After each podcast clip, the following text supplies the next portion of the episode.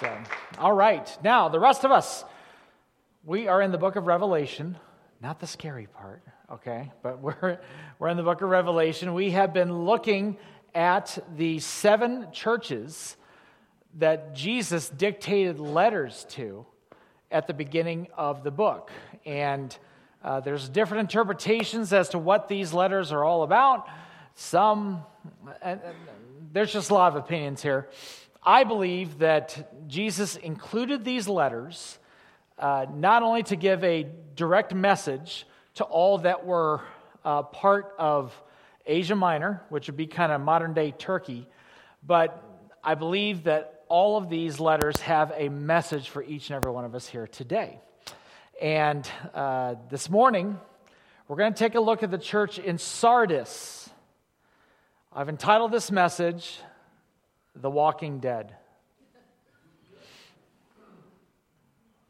But that's freaking some of you out right now. So I was going to do the Church of the Living Dead. That would have been interesting. I was going to do I See Dead People. I was going to do that. I, I decided I decided on The Walking Dead. And uh, you're going to see why I've titled this message this way when you see what Jesus had to say to this whole church. Okay? So, without any further ado, if you're able to do so, why don't you stand with me for the reading of God's word as we read this. If you don't have your Bible with you, you can follow on the screen. I've got all my scriptures there for you today. Here we go. To the angel of the church in Sardis, write These are the words of him who holds the seven spirits of God and the seven stars. Who is that, by the way? That is Jesus, correct? So these are the words of Jesus to this particular church. He says, I know your deeds. You have a reputation of being alive, but you are dead. See what I did there? Walking dead. Okay. I guess you're I guess you're less impressed with it than I was, but let's keep going. He says, Wake up, strengthen what remains and is about to die. For I have found your deeds unfinished in the sight of my God. Remember, therefore, what you received and heard. Hold it fast and repent. But if you do not wake up, I will come like a thief, and you will not know at what time I will come to you. Yet you have a few people in Sardis who have not soiled their clothes. They will walk with me dressed in white, for they are worthy. The one who is victorious will, like them, be dressed in white. I will never blot out the name of that person from the book of life, but will acknowledge that name before my Father and his angels. Whoever has ears, let him hear what the Spirit says to the churches. So, Lord, I pray that the same words that were spoken literally from you 2,000 years ago would come alive to us now as we read it together. So let your spirit guide us and may you impact us and move us closer to you, I pray. And Lord, I'll thank you for what's done. And it's in Jesus' name. And we all said, Amen. Amen. You may be seated.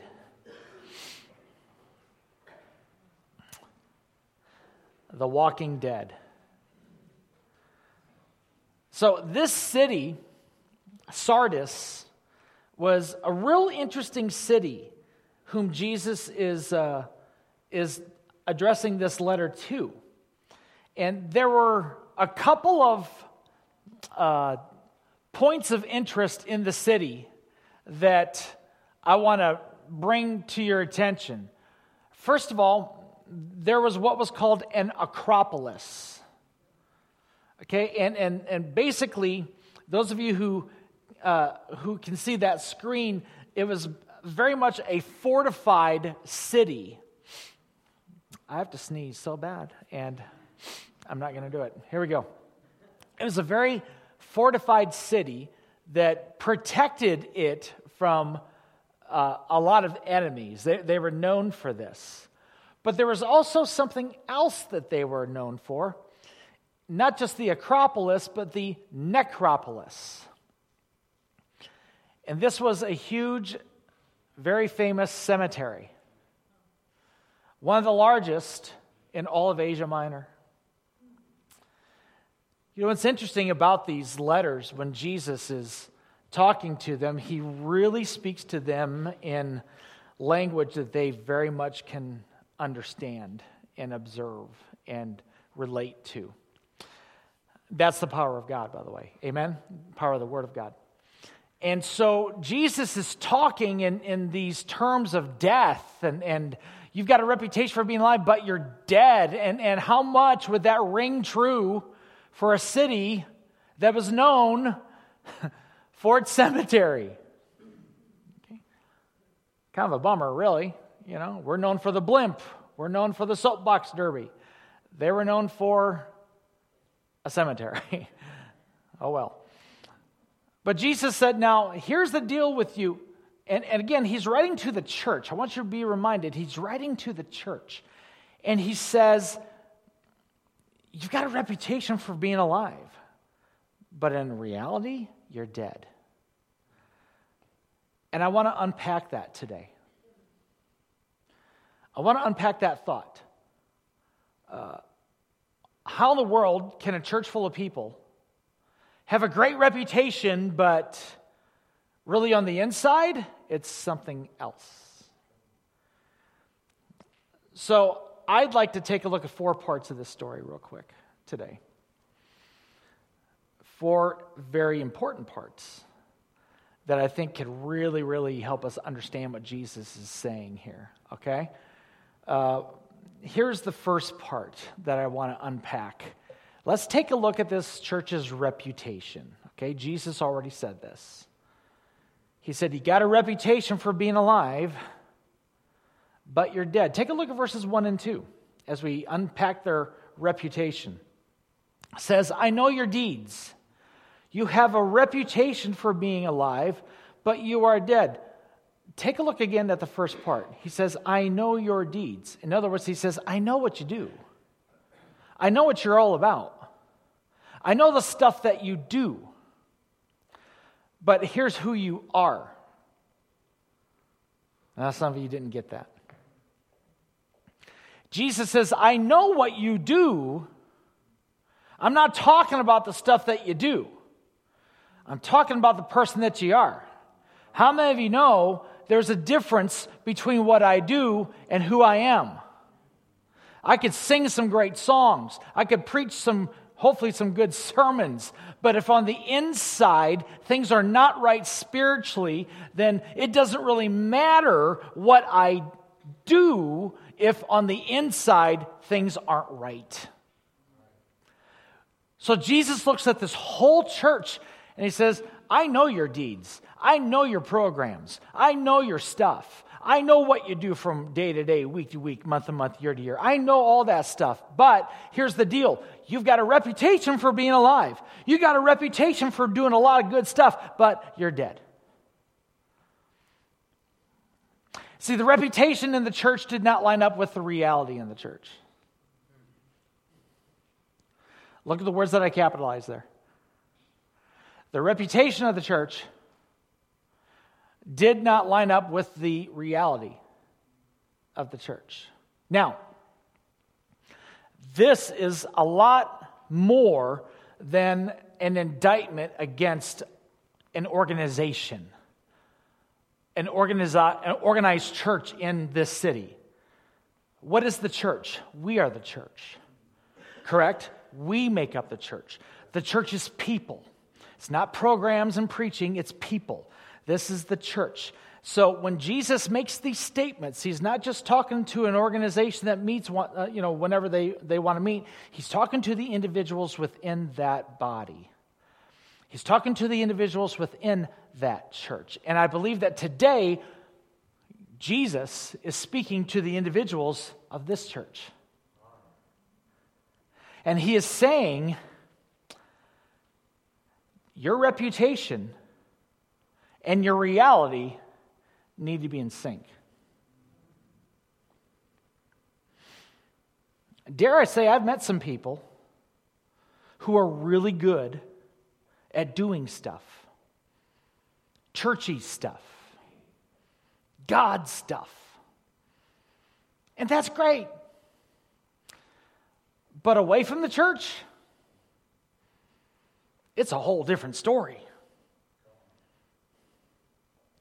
When they interact with the people whom they live around, they are a totally different person than they might be within the walls of the church. When they interact on social media. Yeah. Oh, I don't you love Facebook courage? I do. Man, it's great. It's great. It's time for a passive aggressive post about blah, blah, blah, blah, blah. It's like, oh, it's not even Bible. Maybe they're kind of huggy and kissy and, and handshakey and, and everything here, but then they treat their wife and their family like garbage. But there's no room for that. that. That's called having a reputation for being alive, but it don't matter how loud you sing, or how well you teach, or how many hands you shake, or how many things that you set up and tear down for the church. If things aren't right on the inside, Jesus says we, we got to address that because your reputation has to line up with your, your reality. And I will tell you, church, few things harm the witness of the church than somebody who can't get their reputation and their reality in sync together. And I know this because sometimes people come to me and say, Oh, that guy goes to your church? You ever had that happen, folks? Now, not this crowd, because all of you are perfect. But in tw- 22 years, I've seen a lot. 22 years, I've seen some people that, that can really put on a good church show, but the reality of who they really are is anything but what they represent in the church. You know what? Maybe it's this. Maybe we are guilty sometimes of hanging on to some past victories that we haven't really tried to go after any new ones. Maybe we're holding on to how God did something in my life or in the church, let's say 20 years ago. you say, well, 22 to be, exact. but, but maybe 20 years ago, and you're still holding on to that. Well, I tell you what, I had this experience back in 1990, whatever. Okay, but how you doing now? I mean, you've got a reputation. Oh, you're the, you're the person that God touched or healed or saved 25 years ago. And that's awesome. But how you doing now? How you doing now? And I think a church, and I, I'm going to stumble onto this later, so forgive me, but I think a church has a danger of lulling itself into sleep when they hang on to their past victories and they don't strive for any new ones. That should have got a much better amen. Because this is a danger. So Jesus is looking at, at apparently a church that was active, a church that was busy, people that were busy. He said, I know your deeds, but your reputation and your reality don't line up. That's their reputation. But before we go any further, let's, let's take a look at what they did right. Let's look at their dedication. We've seen their reputation, but now let's take a look at their dedication because, as is the pattern in these letters, Jesus says, Here I am. This is who I, who I am. I'm Jesus. Here's what you're doing right. Okay, here's what you're doing wrong. Let's fix this. If you don't fix this, uh, if you do fix this, great. Er is actually in the Message Bible. I don't know if any of you knew that or not. It's no, it's not. Uh, so let's take a look at the what did they do right.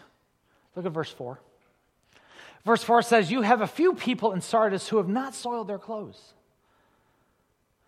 They will walk with me, dressed in white." For they are worthy. Jesus had something good to say. I want you to hear this to those who have been faithful. And Jesus looks at Bethel Church today, and those of you watching online, and he has something good to say to each of you who have been faithful to the Lord. It's at this time of the year that I look back and I love all of you. Some of you are new to our, some of you weren't even here last October, which is so cool that you're here. And then I look back and I see some of you that have hung with us for so long and how faithful you've been. And I just want you to know the Lord sees that, and He wants to bless you and reward you for that. He really does. Some of you who were part of that pastoral search committee, uh, you're watching right now, or you're in here right now. Boy, we've seen a lot. We've seen a lot. And this pastor's made his share of mistakes. But one thing I've always tried to be is faithful. See, you can make your share of mistakes, but the key are you faithful? The Lord doesn't necessarily expect you to have a perfect performance every time you do something, but He does want you to be faithful. And He points this out to these folks here in this church in Sardis. And He says, There's a few of you, you have not compromised. You've not made any mistakes, and, and, and there is a reward coming for you. So I want you to know, to the ones that have been faithful to the Lord, you've been faithful to your church, you've been faithful to your brothers and sisters in Christ, you've been faithful in ministry, whatever the case might be, God sees it. If nobody else sees it, the Lord sees it. And that's really the one that matters the most. And He will bless you for your faithfulness. There is something to be said about people that are faithful to the cause of Jesus Christ. John Wesley once said this He says, Give me 100 men who love nothing but God and hate nothing but sin, and I will shake the whole world for Christ. That's his yearbook picture, by the way, John Wesley.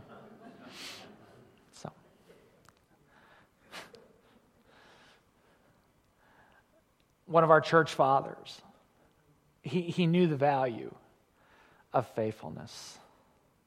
I've learned the kind of people that I really want around me and there, there's different qualities and traits that I appreciate maybe more than others, but, but first and foremost, the kind of people that I want around me are those that are faithful. They're faithful. Stay faithful when times are good, but you also stay faithful when times are bad. You are faithful when you're on the mountaintop, you're faithful when you're in the valley. Faithfulness. Jesus honors faithfulness. Maybe I could put it this way Jesus sees your faithfulness, and he truly wants to bless you for it. I don't know what that blessing looks like, but God does. He knows exactly how to bless you. So you stay faithful. You stay faithful. Even if the pastor doesn't see it, Jesus sees it. If nobody claps, I'm telling you, Jesus is clapping for you. If nobody else notices, I can tell you that God notices. Be faithful. If nobody else sees you praying for your loved ones and your pastor and your church, God sees that. Be faithful. Be faithful. What is done in secret, Jesus will reward openly. I truly believe that. Amen. Thirdly, Jesus gives some motivation to take care of this. He says, okay, your reputation and your reality do not line up. And so we need to address this. And I want to give you some motivation to do so. Jesus says, here's what happens if you don't take care of it, and here's what happens if you do. And look at verse 5. It says this our dedication. Here's what he says The one who is victorious will, like them, be dressed in white. I will never blot out the name of that person from the book of life, but will acknowledge that name before my Father and his angels. Now, what kind of motivation is that? That's pretty good. Jesus says, here's what happens, okay? First of all, there's a reprimand. There are consequences if you don't do what you're supposed to do. And, and, and what, I, what I get scared of is the fact that the 21st century church gets kind of good at living short of where they should be with Jesus and thinking that there's really no consequences for it. And there really are. In fact, if we're not careful, there could be some swift and unexpected judgment to the one who tries to cherish compromise in their life. I'm just getting real with you. We don't want to hear the mean stuff, Pastor. Tell us the good stuff. Tell me how I can be blessed. I like the blessing stuff. And that's good, but you cannot separate. Here's the deal you cannot separate Jesus' mercy from his judgment. He's a merciful, loving God, but he's also a very just God as well.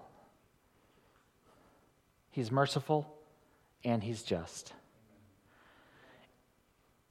And how long, how long can we go cherishing and kind of holding on to things in our lives that just do not belong?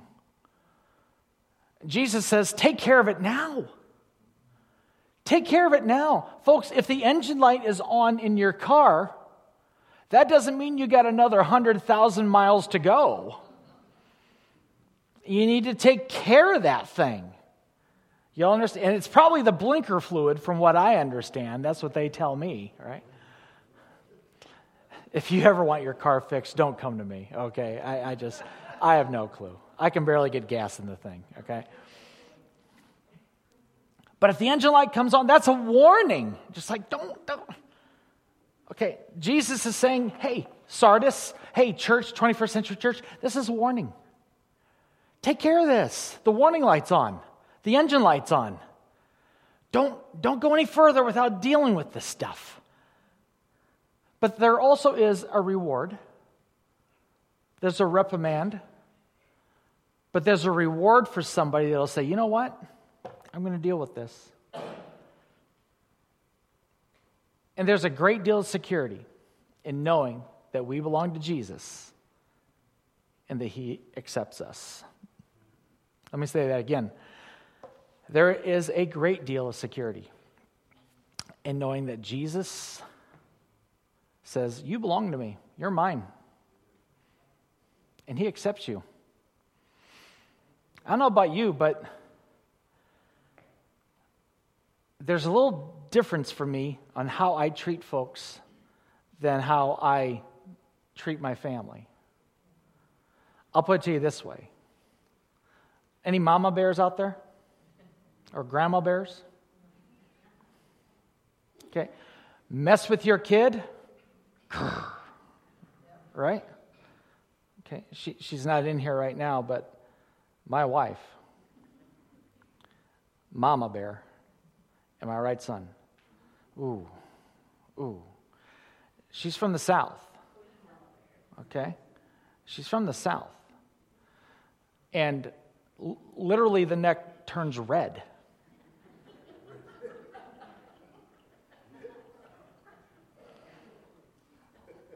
when it's mama bear time. You mess with her, ooh, you'd mess with her bear cub, and it didn't matter how many times I would pat her on the lap and say, honey, honey, you're going to kill somebody. Honey, honey, no. Put the gun away. No, no I'm, I'm kidding. I didn't say that. Uh, what it is, because as far as she was concerned, okay, that he's mine. You don't mess with my bear cub. Ah. You know? and I'm the same way. I'm the same way. And he's 23 years old, but the, there's this instinct within me that's just like, oh, no, no, no, no, no, no, no. You, you don't mess with my family. Now, multiply that exponentially.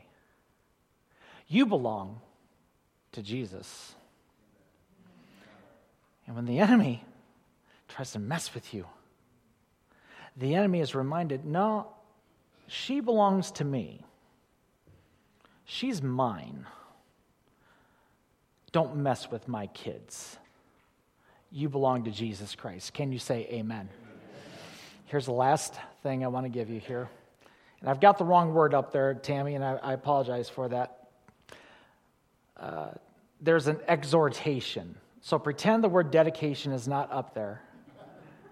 Because I'm really ticked off right now because that's up there and I messed up. So, exhortation. Never watch college football when you're trying to do your graphics for your sermon especially when your team's playing, okay? Because I can tell you this is exactly when the Illini won yesterday. So here we go. There's an exhortation that Jesus gives, and I think, I think this is for all of us here. So, those of you who like to take pictures of my points on your camera phones, here we go, okay? Look at verses 2 and 3. This is Jesus' message to the whole church. He says, Wake up, strengthen what remains and is about to die. For I have found your deeds unfinished in the sight of my God. Now take a look at verse 3. Remember, therefore, what you have received and heard. Hold it fast and repent. If you do not wake up, I will come like a thief, and you will not know at what time I will come to you. Let me break this down for all of us in just four easy words. Number one, revive. Wake up. I think Jesus' message to the church is this it's time to wake up. Wake up. Again, I said this before, I'm going to say it again. The church has been lulled to sleep by the comfort of its past. And it's time for the church to wake up. We covered this in our Wednesday night Bible study, I think this past Wednesday, where the message will always remain the same. For 2,000 plus years, the message has stayed the same. Jesus died for your sins. He rose from the dead. He is the only one to do so. He is the only way to salvation. There is no other way to God except through Jesus Christ. The message always remains the same, but our methods will change. And the things that we do, and the creative ways that we proclaim Jesus, that's going to change from year to year, from decade to decade, from time to time, even from event to event. Can you imagine, folks, way like we did it 14 years ago? Some of you weren't around. You know what we did? We just opened the doors and said, Y'all come in. Can't do that now. Now we got to do online registration.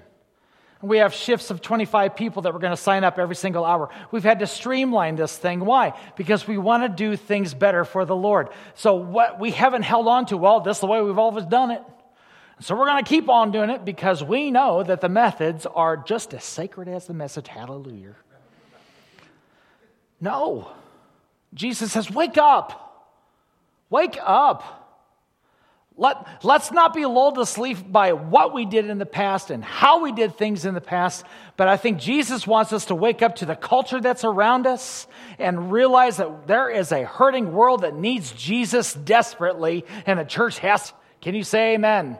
So let's quit allowing junk to come into our lives and just fester there. Jesus says, Wake up, revive. Secondly, he says, revitalize. He says, strengthen what is alive and remain. Now, this is where a lot of people in the church get frustrated because you'll hear a sermon that kind of challenges you spiritually, and you know what happens? You, you, all of a sudden you say, oh man, now I got to do all this new stuff. I got I got to fast for 90 days. I, I, I got to I gotta go to like Kenya and, and, and find pigs to preach to and eat tree bark and bugs for the rest of my life. And that's the only way that I, and, and, no, that's not what Jesus is saying. In fact, Jesus is saying, you know, I'm not telling you to do anything new. He said, what you're currently doing, strengthen it. Strengthen what's alive and remains. So if your prayer life is not so good, Jesus says, okay, just strengthen it. Don't reinvent the wheel, just strengthen it. If your time in God's word is inconsistent, Jesus says, strengthen it. Don't try to reinvent things. Strengthen what is alive, strengthen what remains in your life. I think that is where a lot of Christians get so frustrated because they try to reinvent the wheel and then they get frustrated because they're not really good at reinventing wheels. And Jesus is saying, stop doing that and just, just strengthen what you got. Thirdly, the word remember. He says, Remember what you've received and heard. Remember what you've received and heard. Every message you've heard, every teaching you've got, every experience that you've had. Hear this God will never waste one of your experiences. God will never waste one of your experiences. Why am I going through this? I don't know, but God's not going to waste it. Man, I'm, I'm sick. I don't feel good. I'm going through problems in my family. And Jesus says, okay, I'm going to use that. I'm going to use that. I've been through some difficult stuff. Jesus says, I'm going to use that too. Could it be that the trouble you've had in your marriage that God has healed up, God can use that now so that you can encourage another couple going through the same thing? Could it be that the sickness that you're going through, where maybe you've even had to be hospitalized, and then you're talking to somebody who has to go to the hospital who has no idea what to expect, and God says, I'm going to use your experience to speak into their life? That's what He does. That's what He does. There are parts of my life that none of you would be able to relate to because it's so specific and so unique to me. But then there's that one person that has a similar experience. And I could say, I truly have been there. And I know how to pray for you. Remember what you've seen, remember what you've heard, remember what you experienced. Please don't think that you have to forget every bad thing that's happened to you. It could be that God wants to use you in the midst of that pain. And then finally, it's this word here repent repent, change. Make the change. Be willing to make the necessary changes to your life that you need to make. My fear as a pastor is that sometimes I preach something and it's lost before you hit the parking lot. And if God's talking to you about something, if the Holy Spirit is dealing with you about something, don't let that go. Make the change. Maybe you do need to pray more. Maybe you do need to spend time in God's Word more. Maybe you need to let go of some sin in your life. Maybe you need to ask God to forgive you and you need to make some serious changes in your life. Maybe every time you go to a certain place, you sin. Maybe every time you're around a certain person, you compromise. And you might say, you know what? Something's got to change here, God. And the Lord will help you with that. And I, I'm convinced of this. Everything that God asks you to give up, actually tells you to give up, He'll replace it with something better. It's not about what you lose, it's about what you really gain. That's what repentance is it's making the change. Jesus identified the walking dead. He looked at a whole church and he said, You've got a reputation for being alive. Jonathan, if you could help me. You got a reputation for being alive, but you're dead. And my prayer is that God would help us to put in sync our reputation and our reality. May we never have to apologize on Sunday for how we live Monday through Saturday. And to the whole church, I think God says, you know what? I got something new for you. I got something new to do in you and through you. Don't hold on to the past that you forget that I have a great future for you. I think that's God's message to us. Would you stand with me?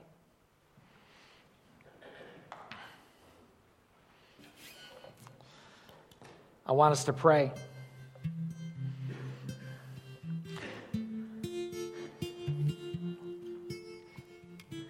And I know we've got a time of fellowship, so Maybe some of you can already smell the fried chicken. That's a nightmare to us preachers when that happens. But I think the Lord is speaking to some people here. And I think it'd be wrong just to say goodbye without at least addressing this with God. So, whatever God is saying to you, I want us to commit that to prayer today. And if God's directing you to make a change, if God's directing you to allow your reputation to be your reality, then let's pray about that today. Okay, so would you bow your heads with me? And before I go any further, as your heads are bowed and your eyes are closed, if there's anybody here, you're not right with Jesus. Uh, you're far from Him. You're not living for Him. And you need to make a decision today to make Him your Lord and your Savior. Today's the day. And I will not embarrass you, but so that I know whom to pray for, if you're here today and you need Jesus to forgive you of your sins, if you need to give your life completely to Him, and you want to do that today, I want to know who I need to pray for. If that's you, could you just slip your hand and put it right back down? I want to pray for you today. If that's you, I need Jesus to forgive me of all of my sins. I need to give my life completely to the Lord. Praise the Lord. Then I trust that we're speaking to people that are right with God. And so, why don't you pray with me as we say, Lord, bless our church and bless us. God, we lift up every person that's here in this room. Lord Jesus, I pray that the way we conduct ourselves outside of your house would be consistent with how we live inside your house. God, I pray that there would be no on off switch when it comes to our relationship with you. So, Lord, may we live for you consistently. Lord, God forbid that we are a church that has a great reputation but there's deadness inside. So I ask you, Lord God, that you would help us to make our reputation and our reality to be in sync. Lord God, I ask you as well that you would bless our time that we're together, uh, bless the food that we're about to partake of. And uh, I pray that this would be a great time of fellowship where we love and encourage one another. And Lord, I'll thank you. And it's in your name we pray. And God's people said, Amen. Amen and amen. We love you.